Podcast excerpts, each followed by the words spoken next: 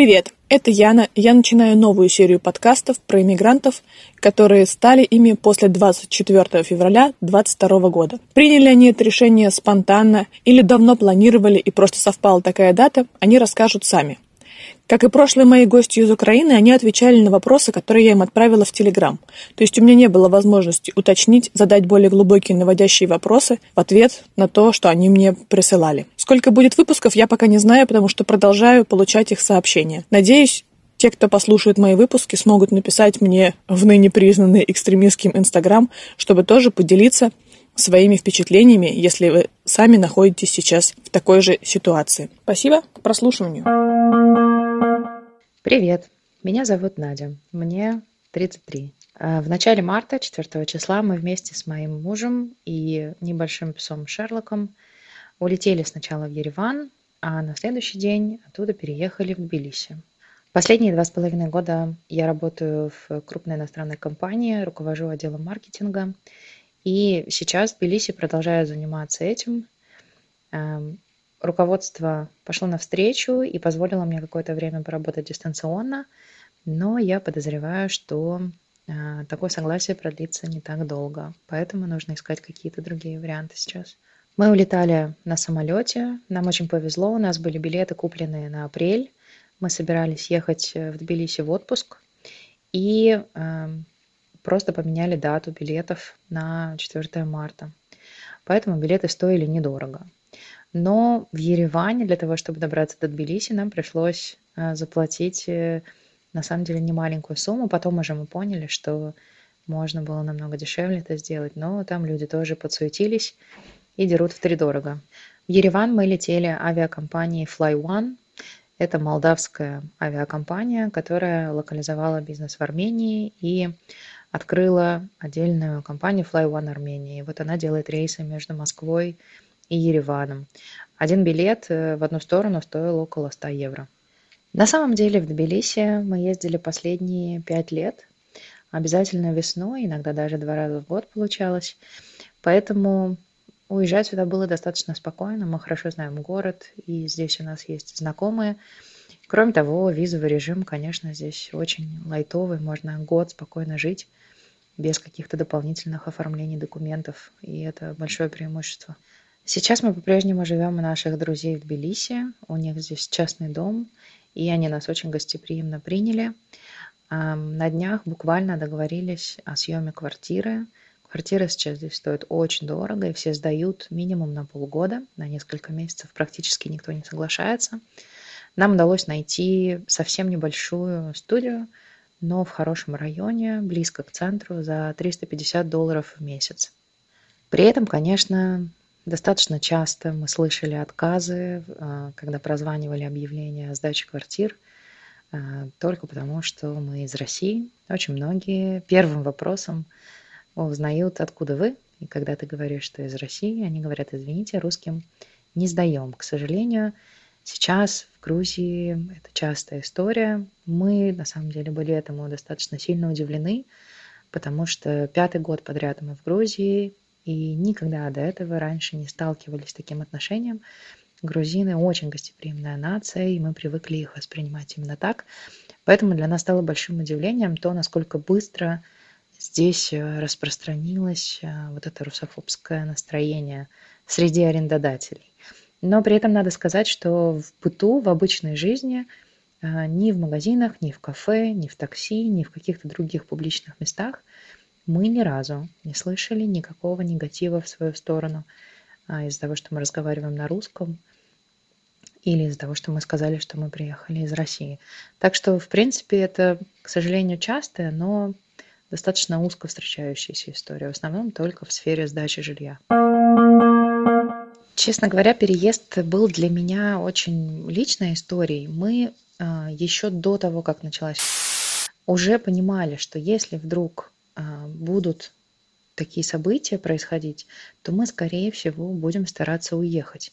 Поэтому и своих родителей я предупредила, и родители мужа тоже более-менее были а, в курсе наших планов. Я думаю, что новостью ни для кого это не стало, но все равно, конечно, я чувствую по отношению к себе, ну, вот это вот витающее в воздухе слово предательница или что-то типа такого. На работе тоже не все нормально восприняли мой поступок и решение уехать. Есть те, кто откровенно не поняли, а, есть многие, кто осудил и посчитал, а, что я бросила команду или как в другую там еще под эту подложку подкладывают. Поэтому, да, конечно, это сложно переносить. Вот это ощущение того, что ты плохой внезапно стал для многих людей. Но есть и те, кто поддерживают. Очень много тех, кто говорят, что правильно сделали, говорят другие поддерживающие хорошие слова. Многие тоже собираются уезжать. Поэтому, ну, не все, не все так однозначно. Все-таки в России очень большой раскол, я вижу. И кто-то прямо ярко порицает, осуждает, а другие, наоборот, поддерживают. Стараюсь опираться на вторых. Мы путешествовали достаточно часто и уезжали иногда на продолжительное время. Мы могли жить в другой стране или в другом городе месяц, например. И всегда я чувствовала себя отлично в таких путешествиях. У меня не было какой-то тяги домой сильной. Но вот здесь, сейчас, я ощутила странное, непривычное чувство, которого раньше не было. Вот это вот осознание, что я не могу вернуться домой, что у меня как будто бы не осталось дома, что я не могу поехать туда и чувствовать себя там в безопасности. И это накрывает. Я раньше не очень понимала, на самом деле, каково это так себя чувствовать. Сейчас понимаю хорошо. А еще раньше в путешествиях я никогда не ощущала единства с другими русскими людьми. И зачастую тоже мысленно рефлексировала на эту тему. Ну, как так случилось, что вот другие нации, они даже за, за рубежом, они живут очень объединенно. Например, армяне, они существуют э, целыми общинами, и поддерживают друг друга, и очень сплоченные сами по себе. У русских не так. Раньше в поездках я всегда старалась держаться подальше от других русских, предпочитаю общаться с кем-нибудь другим, там, с иностранцами, с какими-нибудь. Сейчас впервые, наверное, я поймала себя на том, что мне хочется объединяться со всеми другими россиянами, со всеми другими русскоговорящими ребятами, которых сейчас в Тбилиси очень много – я встречаю их везде, в очередях, э, там, за сим-картами, в банках, э, просто где-то в кафе и так далее. И мне хочется с ними знакомиться, мне хочется с ними разговаривать. Я очень остро ощущаю, что мы здесь в одной лодке, что мы в одном положении, что мы уехали от одного и того же. Мы здесь все разделяем единую точку зрения. И это очень объединяет. Это что-то новое и непривычное, чего я раньше никогда не испытывала. Но я делилась здесь э, этим наблюдением, и оно откликается у многих. Очень много чатов в Телеграм за последнее время создано для всех, кто уехал, для всех, кто временно или постоянно эмигрировал, в том числе в Тбилиси и в Ереван тоже. И по тому, кто там пишет, а, по тому, как там ребята представляются, я вижу, что самые активные, самые смелые и, наверное, самые свободные в плане профессии люди в первую очередь сейчас сюда приезжают. И с одной стороны, конечно, вся эта ситуация – это огромная катастрофа. С другой стороны, я вижу, что здесь сейчас огромный, огромная возможность для нетворкинга, огромная возможность знакомиться и делать какие-то совместные проекты, обмениваться мнениями, что-то создавать, каким-то образом помогать друг другу, помогать другим людям.